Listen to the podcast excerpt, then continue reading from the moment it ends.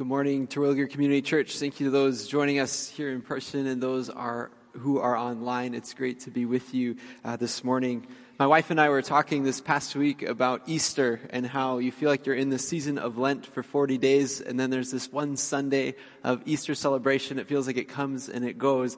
But the Easter, uh, it's a season within the church calendar. It's, it's 40 days of celebrating the resurrection of Jesus Christ. And every time we gather on a Sunday, uh, we celebrate that reality. And um, this morning we talk about it with Transformers, which is so cool. I love that video, um, that whole picture of being transformed. Well, this morning uh, we're going to be beginning a, a, a two part series looking at the church. Um, the passage that the Cathan family read for us this morning is a fantastic post-Easter message. It talks about all the realities of what Jesus' death has accomplished uh, for us. Because Jesus lived and died and rose again and ascended into heaven, uh, there's certain spiritual realities that are at work. Jesus is our representative before God. Uh, he, he is the reason that we are able to have just this unhindered access to God which is this amazing thing that we cannot lose sight of. And in our text that was read for us, uh, there's three commandments given, three exhortations given uh, to, to the author of uh, the recipients of that letter. And each one begins with the, the words, let us. Let us. So first we have the, the exhortation to let us draw near to God. The second is let us hold fast to our confession. And the third is let us consider how we can encourage one another. So Pastor Norb and I want to take the next two weeks to look very closely at this consider how we can encourage one another exhortation. We're going to zoom in uh, to that one exhortation and unpack uh, some ideas around the church.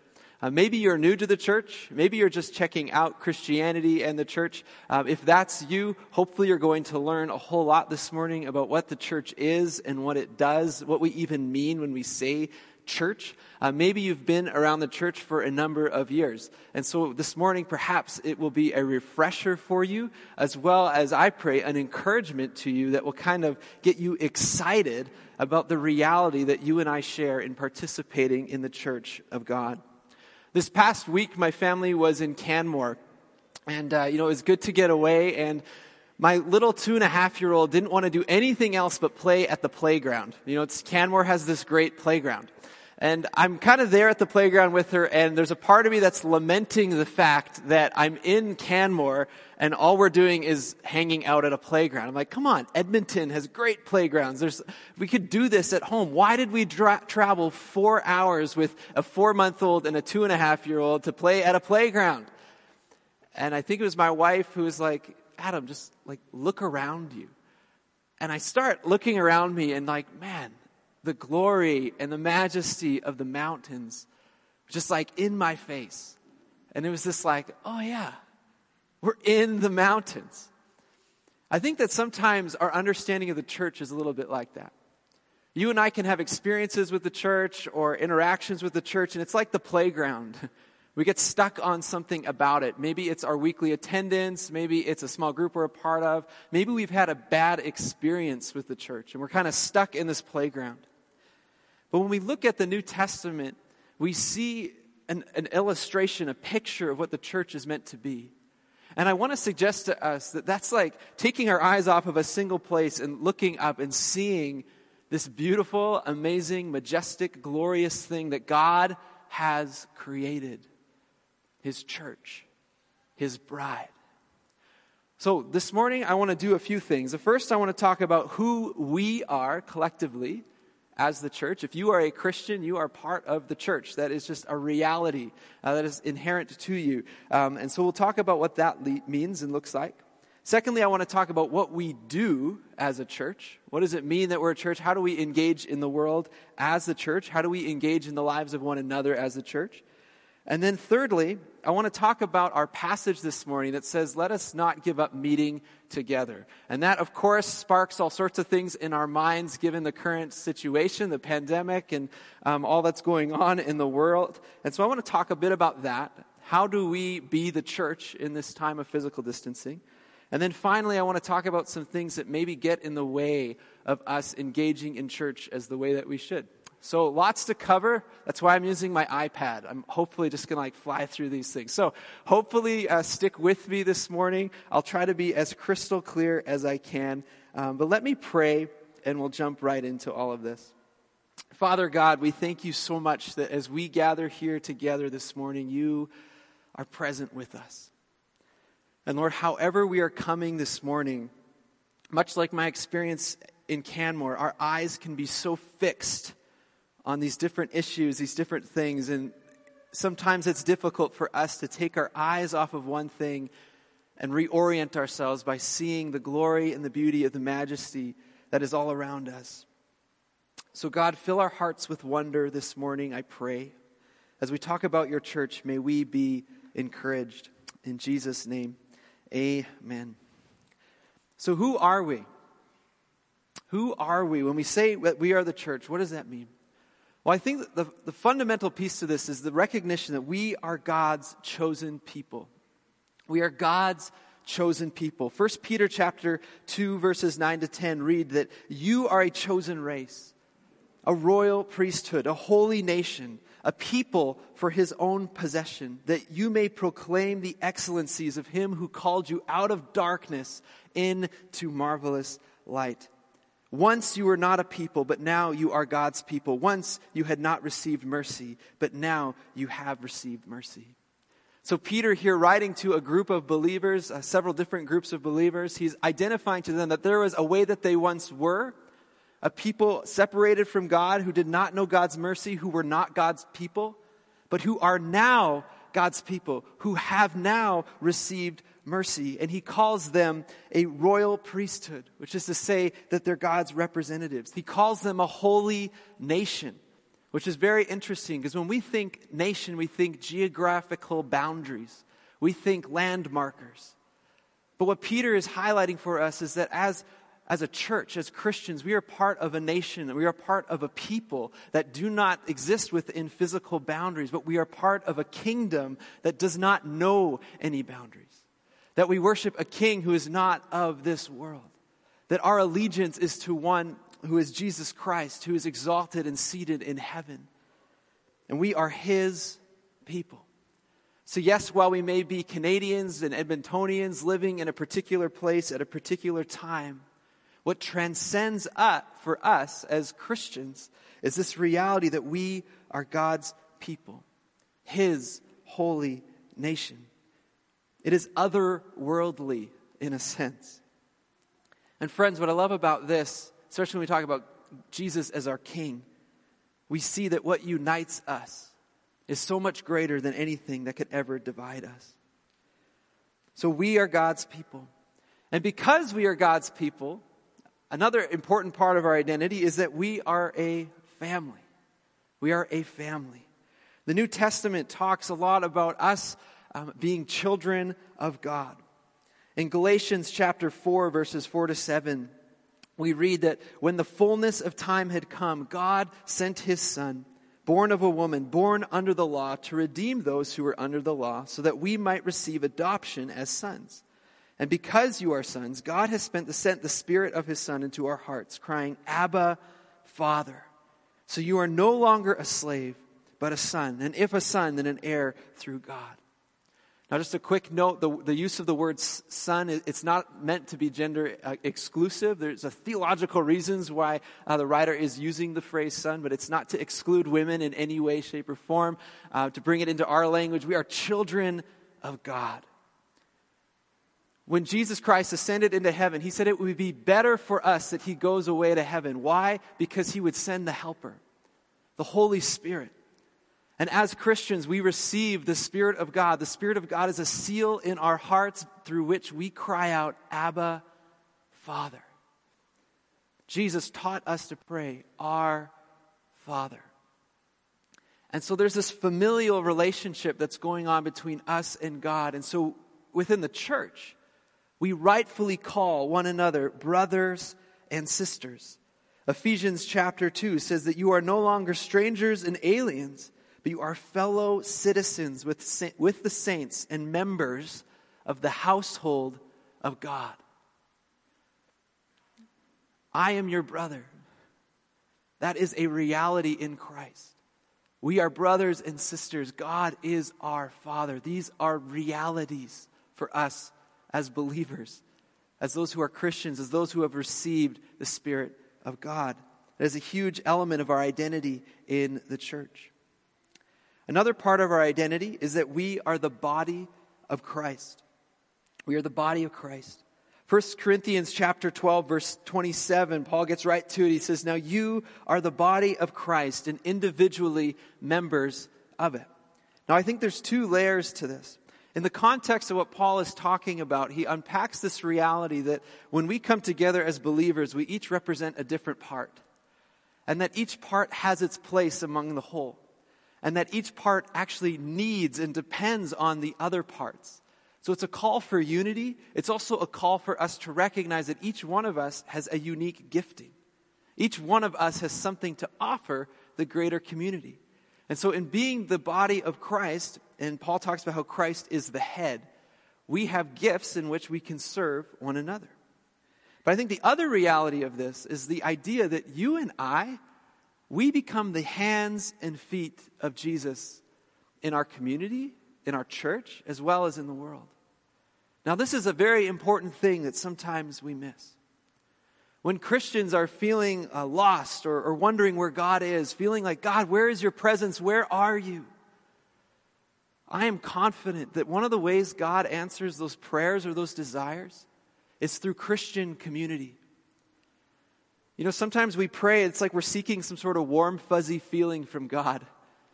We might not always get warm, fuzzy feelings. I had a pastor once who said warm, fuzzy feelings are a really bad way to determine if God's with you because you can have warm, fuzzy feelings about a piece of pizza. And I was like, yeah, you can have a warm, fuzzy feeling about a piece of pizza.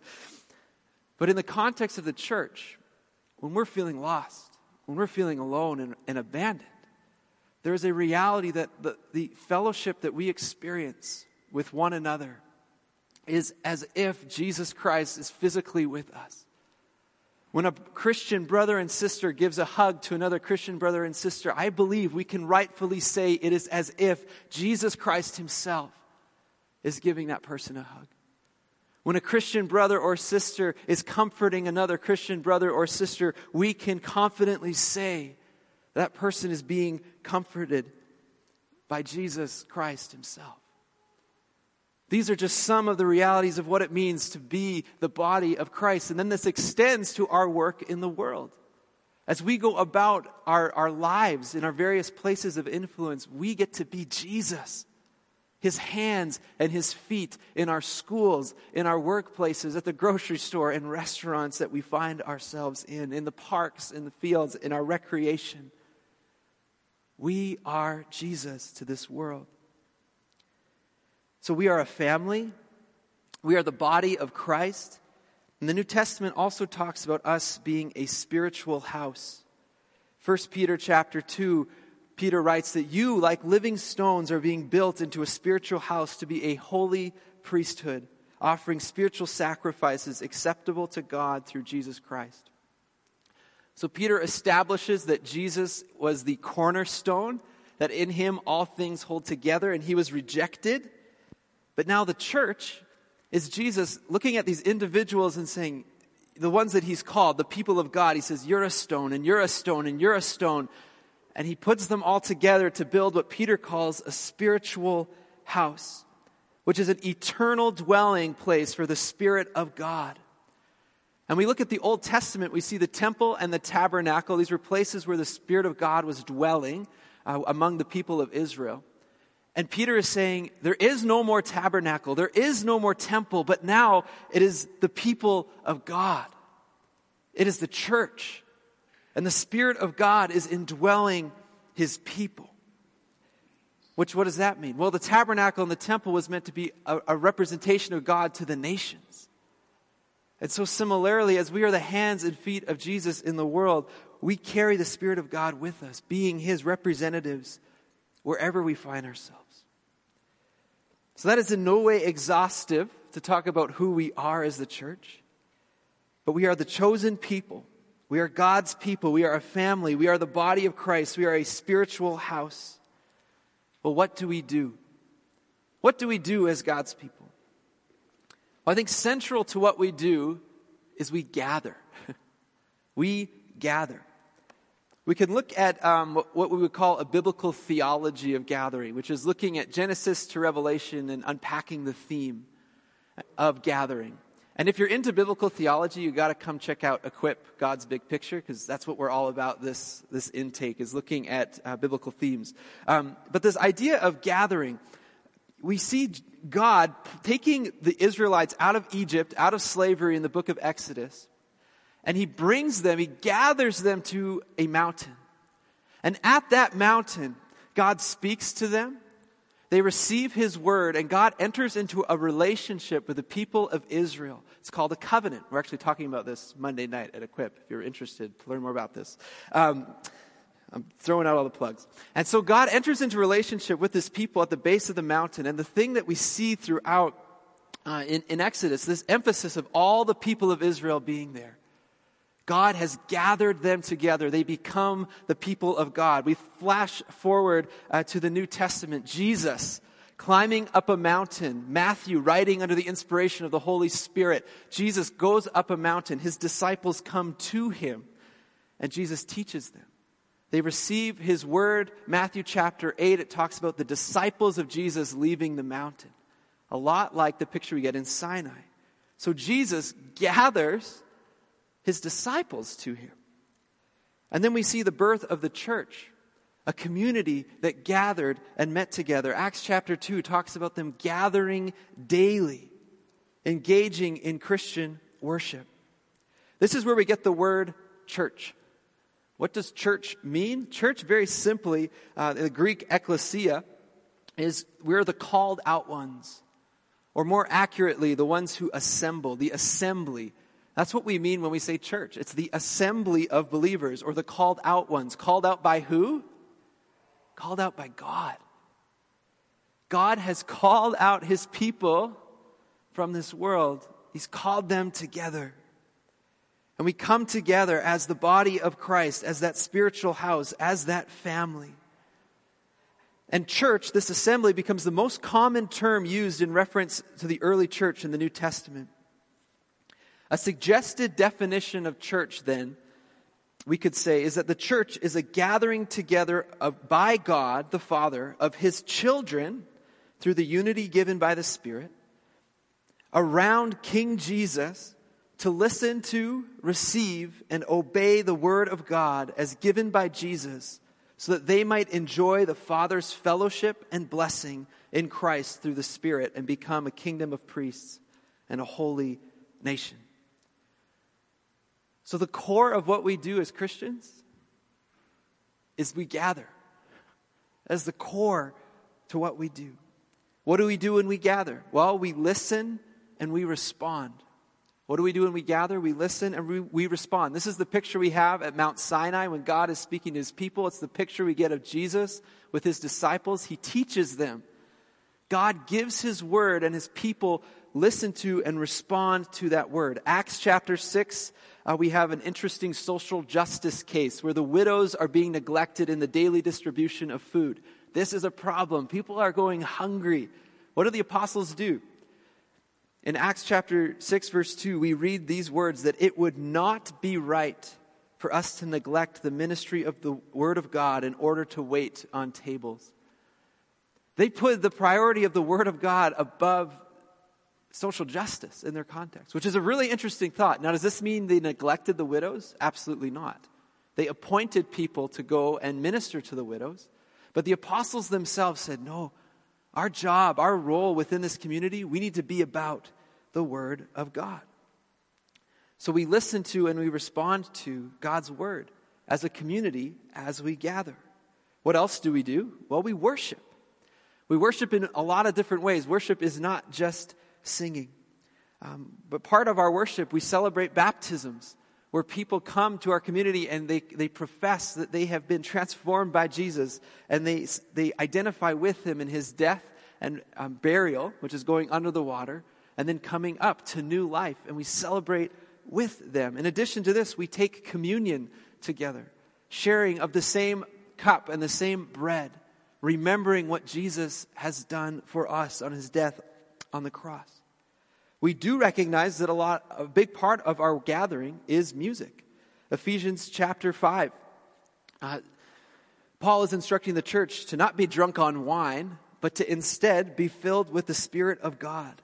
He says that we need to speak to one another with psalms, hymns, and songs from the Spirit. Sing and make music from your heart to the Lord, always giving thanks to God the Father for everything in the name of our Lord Jesus Christ. So we worship together.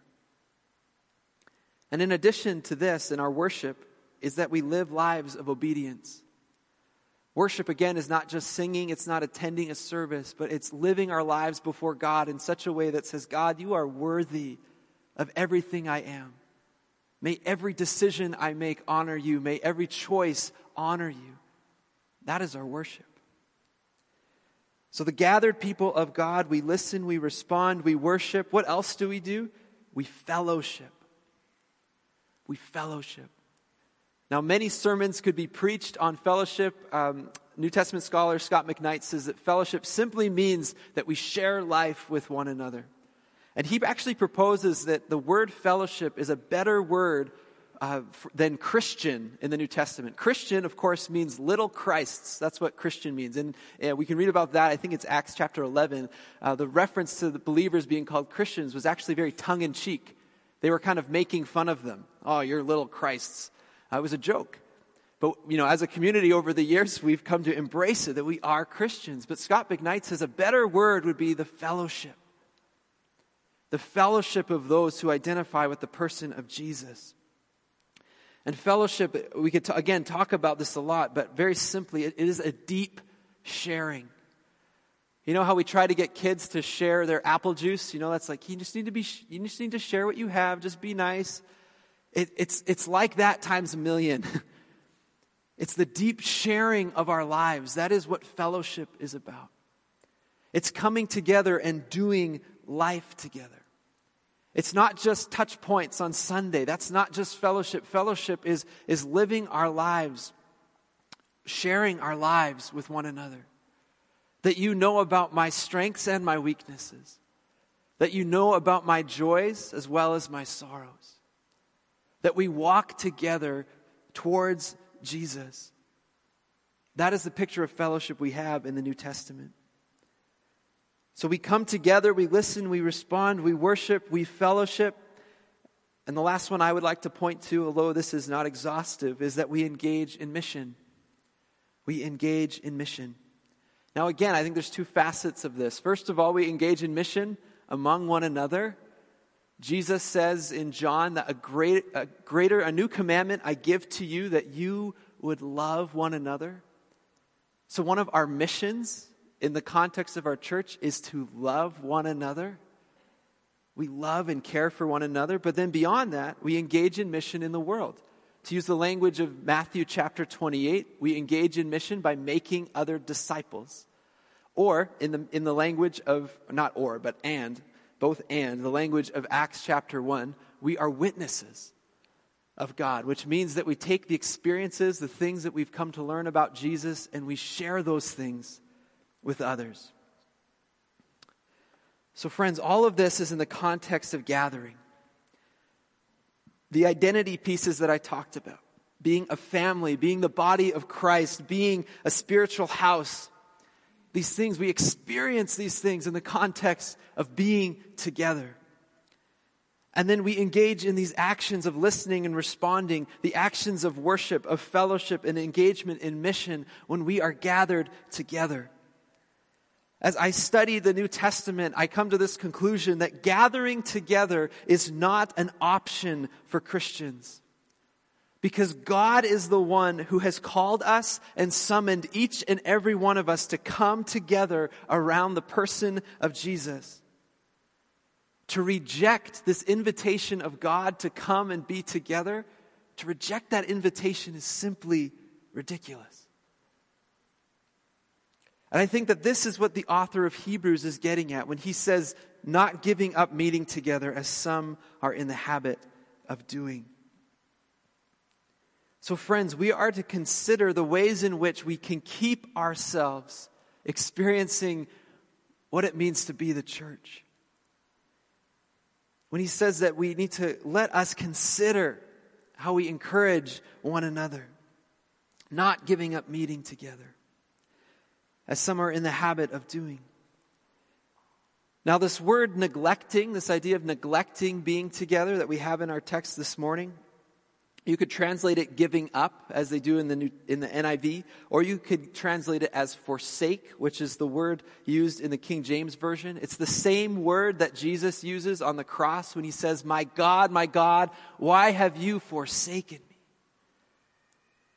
That is the type of forsaking that the author of Hebrews is telling us not to do in relation to our Christian fellowship. Do not neglect, do not forsake, do not abandon one another. And the instruction is for us to meet together, to gather. But I need to stop here and say that the New Testament picture here is not about attending a weekly worship service. That's not what the author of Hebrews is talking about. When we look at uh, the New Testament to understand how the church gathered, we have to look at the, the Jewish use of the synagogue. The synagogue was a place that the whole of the Jewish life was incorporated. They did everything together. Acts chapter 2, at the end of it, it communicates this to us that the fellowship of the believers was something that they experienced daily. It was that fellowship, that deep sharing. Their lives were enmeshed in one another's lives. Most New Testament scholars would say that Christians were, it was, the identity was so deep that this was their new family. Their ties to their church were deeper and greater than the ties that they had to their own biological families. Because the Spirit of God was uniting them. These are powerful things for us to think about.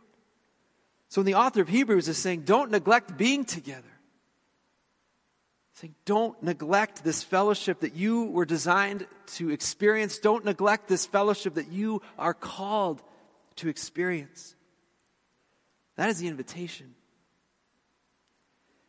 And so with that, I want to say to us that we can, we can neglect meeting together while attending a weekly worship service.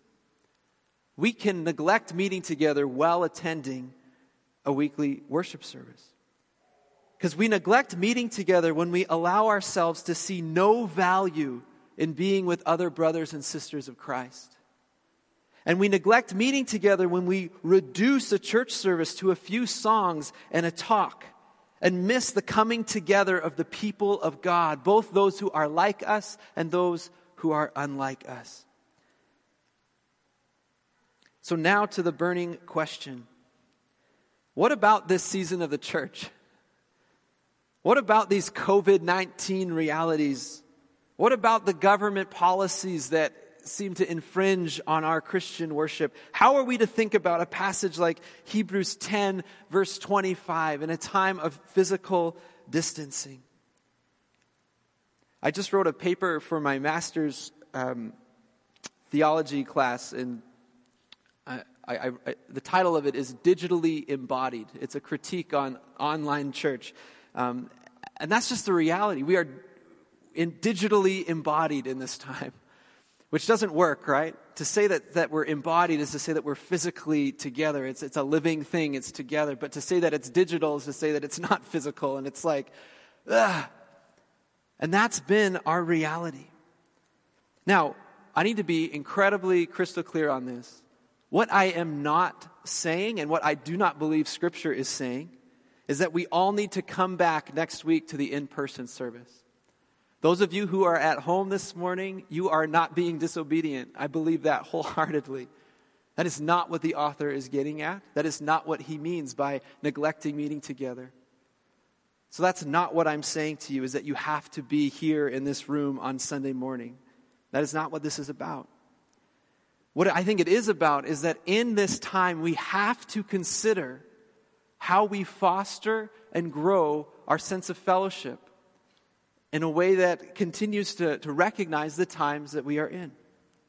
Now, I believe that there is a biblical precedent for the use of technology, and uh, there's a biblical precedent for us worshiping in unique ways in, in unique situations.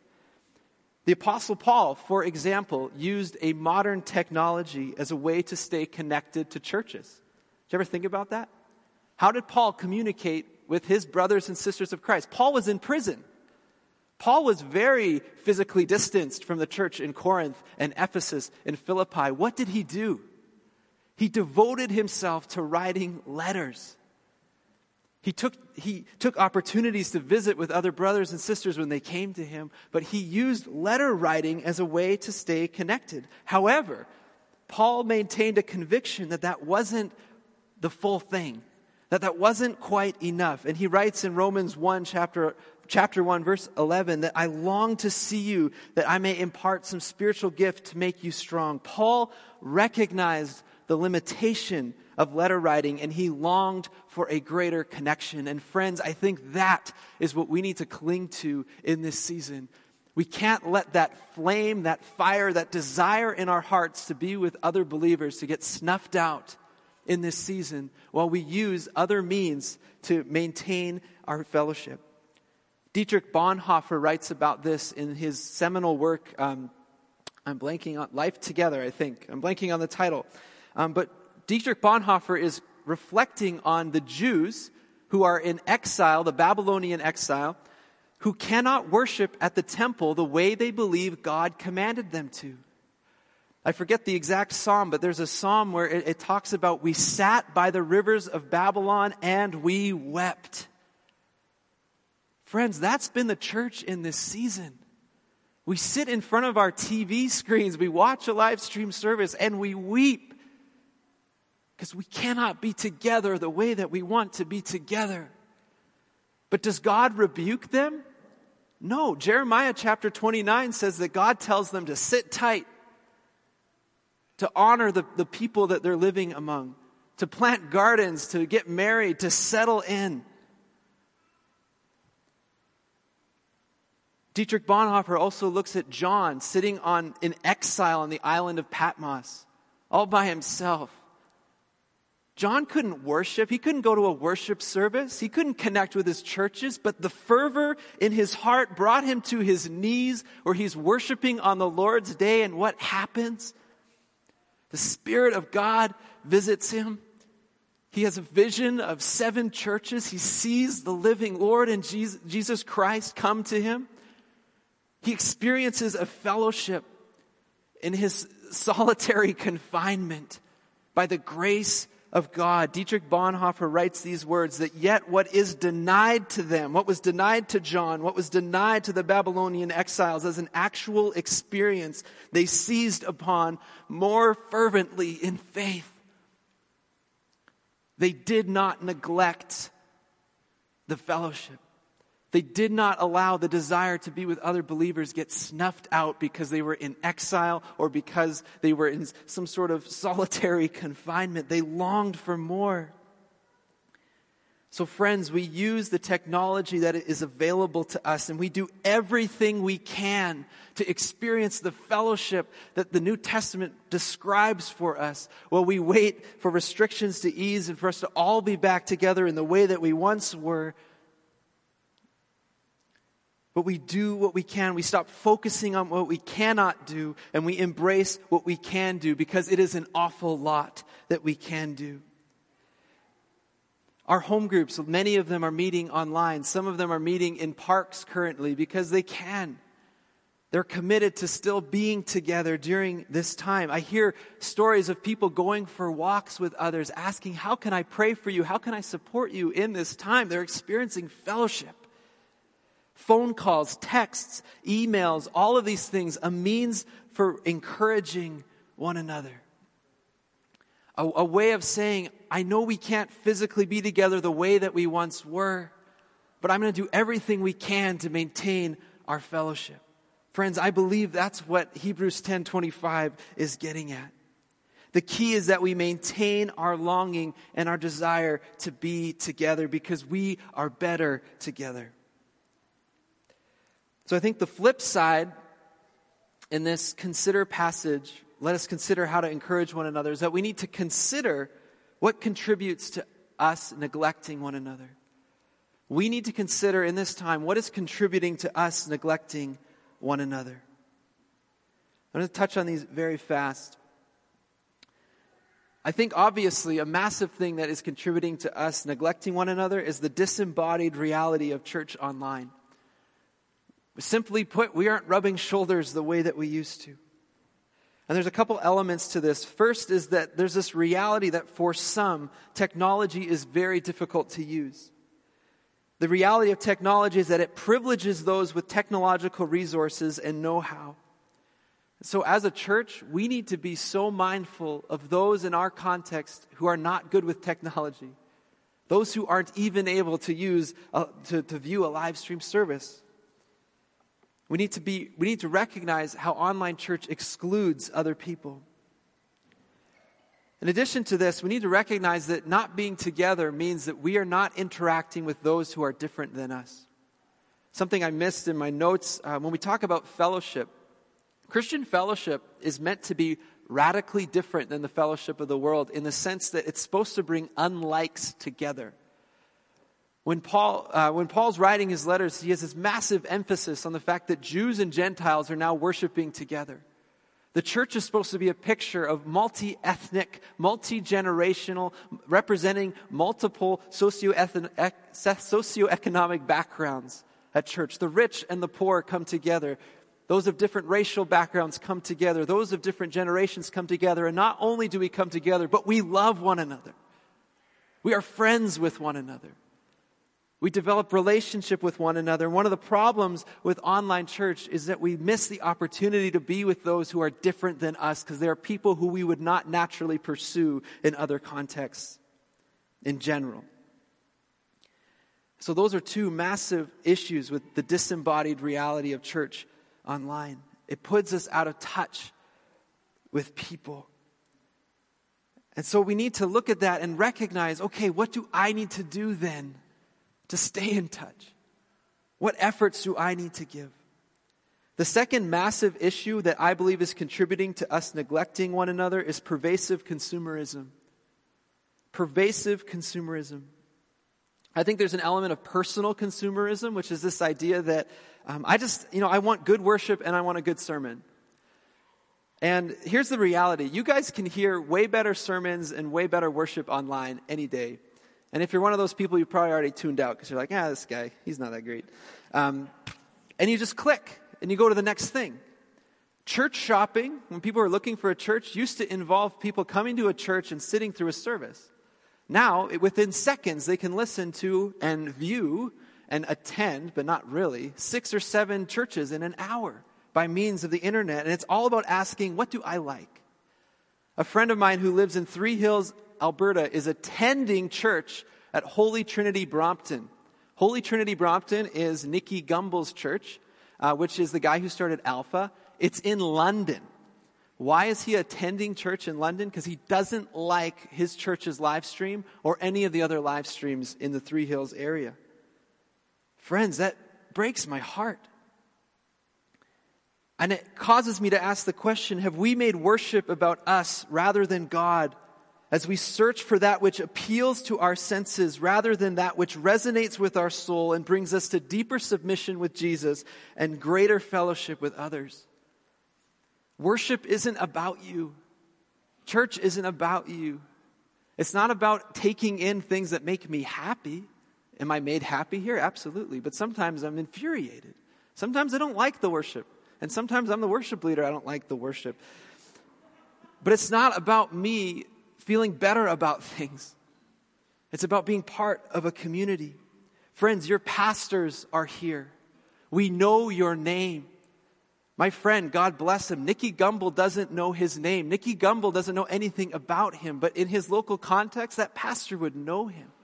That pastor would pray for him. And we're not here, your pastors here at TCC, we're not here to entertain you or aid in you fulfilling some sort of felt spiritual obligation. We want to journey with you as you journey with others in this congregation. And friends, that is incredibly hard, but it's worth it. And we want to do that with you. The other issue is, with consumerism is relational consumerism. Uh, a book on friendship by Lydia Denworth. Uh, she did a bunch of research on online friendships, and the research is very mixed. There's actually a lot of great benefits to online friendships. But one of the major downsides that she highlights is from research that notes that as people, we choose who we connect with and that we are hardwired to protect our core relationships. Now that makes sense, right? This is the scary part is that we do that to the exclusion of those who do not qualify. So we end up with a consumerism in the church that says, I just want to protect my relationships. I just want my family. I want my people. And we do that to the exclusion of everyone else. And as your pastor, as someone who talks to many of you, I know many of you are longing for friendship. Many of you don't have friends, but you're waiting for people to come to you and to be your friends. But you're not willing to cross the room and go talk to someone who seems different to yourself, but for all you know, that person could be your new best friend who prays for you, who weeps with you, who knows your joys and your sorrows. The third issue I see that is contributing to us neglecting one another is the issue of individualism. Individualism is within the church is the idea that it's just about me and God. But friends, the church is not about you. And frankly, your belief in God isn't actually about you. It's about God. It's about His glory. Being a Christian isn't about being a better person as you and I might understand being a better person, but it's about responding to the call of God by the power of God's Spirit and forsaking all ways of life contrary to the way that Jesus has called us to, which means forsaking a worldview steeped in individualism.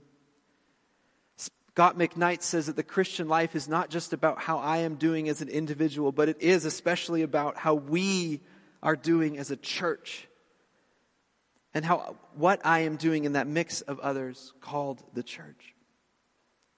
In the context of our passage, uh, commentator Philip Hughes writes about this idea of neglecting one another. He writes that such unconcern for fellow unbelievers argues an unconcern for Christ himself. That when we live neglecting the fellowship of the saints, when we live neglecting other believers, what does that say about our heart towards Jesus?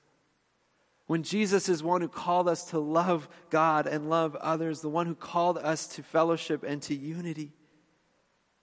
And sadly, online church deeply contributes to this sense of individualism because we don't even have to get out of our pajamas, let alone leave, like leave our houses to feel like we've satisfied some sort of spiritual obligation.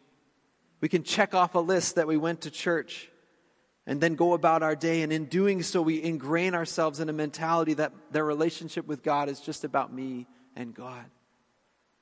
But it's not. So let me summarize. The church is God's chosen people it's a family. It's the body of Christ, a spiritual house. What do we do? We respond to the call of God and we gather. We are the called out ones. We assemble and we listen to the word of God. We worship, we fellowship, we engage in mission. We love one another. And in this time of physical distancing, we don't allow social distancing to creep in, right? But we with fervor, fervent hearts pursue fellowship in a way that is safe, in a way that is healthy, in a way that is honoring to our brothers and sisters and to our neighbor. And we long for it, we pursue it, we put work into it, we, we push through the hard parts. We keep sending texts, we keep sending emails, we keep picking up the phone, even if no one's responding. We pursue Christian fellowship. And we fight against the disembodied realities of church online. We fight against consumerism. We fight against individualism because it is alive and well in me, and I'm sure many of you experience its pulls as well. Well, I've painted a pretty nice picture of the church, I think. Maybe I haven't. But one that I've compared the church to the majestic, glorious Rocky Mountains. But many of you this morning might be sitting there thinking, that has not been my experience. The church has not been a family to me. The church has not been somewhere I feel loved or accepted or cared for. In fact, just the opposite has happened. Thank you very much. What do you do with that? Well, first, you forgive. Friends, we need to be a forgiving people. The church will hurt you. And forgiveness isn't saying that what they did was okay. Forgiveness is taking them off of your hook and putting them on God's. Forgiveness is extending to them the same mercy that Christ has given to you. So we forgive. And then as we forgive, we pursue the biblical picture of the church. We pursue unity. We pursue family. We pursue experiencing the, the inworking of our spiritual gifts among one another as we experience the love of Jesus present in our midst. We pursue it. We chase it. We go after it, even if we've been hurt in the past. We become part of the solution, not part of the problem. We don't say, well, they hurt me, so I'm going to hurt them. They, we say, they hurt me, I'm going to forgive them, and I'm going to go love six other people. Because that's what Jesus did. And then finally, I would say to you, I am going to disappoint you. Terwilliger Community Church is going to disappoint you. I'm going to let you down. We're going to say things that offend you. You could probably, you're probably, some of you might be sitting at home thinking you want to write an email to tell me all the ways TCC has failed in doing the things that I'm talking about. And I would say, yes and amen, we have. But we are committed to pursuing this vision of church one where you feel you are part of a family, one where you feel that you are feeling and experiencing the love of God, but you will be hurt. That is the nature of family, I think, in some ways. But we keep forgiving, we keep pursuing the image that God has given us. So, for some of us hearing this message, we need to make Sunday morning gatherings just more of a priority. We need to invest in rubbing shoulders with other Christians. We need to start attending so that we can have the interaction with community in one way or another. For others, we need to consider who are some other Christians that we need to be more intentional with. Who are those people who've been coming to mind that you haven't heard from in a while? And then finally, some of us need to commit to pursuing others in the way that we want to be pursued. We need to pursue others in the ways that we want to be pursued. Because if we're all just sitting around waiting for someone to pursue us, it ain't going to happen. I'm going to invite the worship team up. Sorry I went long. Um, let's pray together. Lord Jesus, we are fresh in remembering and thinking about your resurrection from the dead. And Lord, we know that not only were you raised to life, but you ascended into heaven where you are seated with, at the right hand of the Father, God, where you sent your Holy Spirit it is a seal on our hearts by which we cry out, Abba, Father. Lord, in doing that, you created this, this church, this gathered people, this assembly of believers. And Lord, you've called us to love one another as you have loved us. And Lord, we recognize that in this season, in this time, that feels different and awkward and difficult to do. But Lord, I pray that you would, by the power of your Spirit, just fill us up with hope and expectation. Lord, that we would be people who are pursuing fellowship.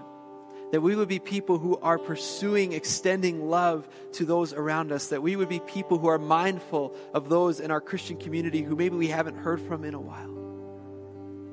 And God, help us to be the picture of the church that you give for us in the New Testament. Help us to be that picture, Lord Jesus, we pray. In Jesus' name, amen.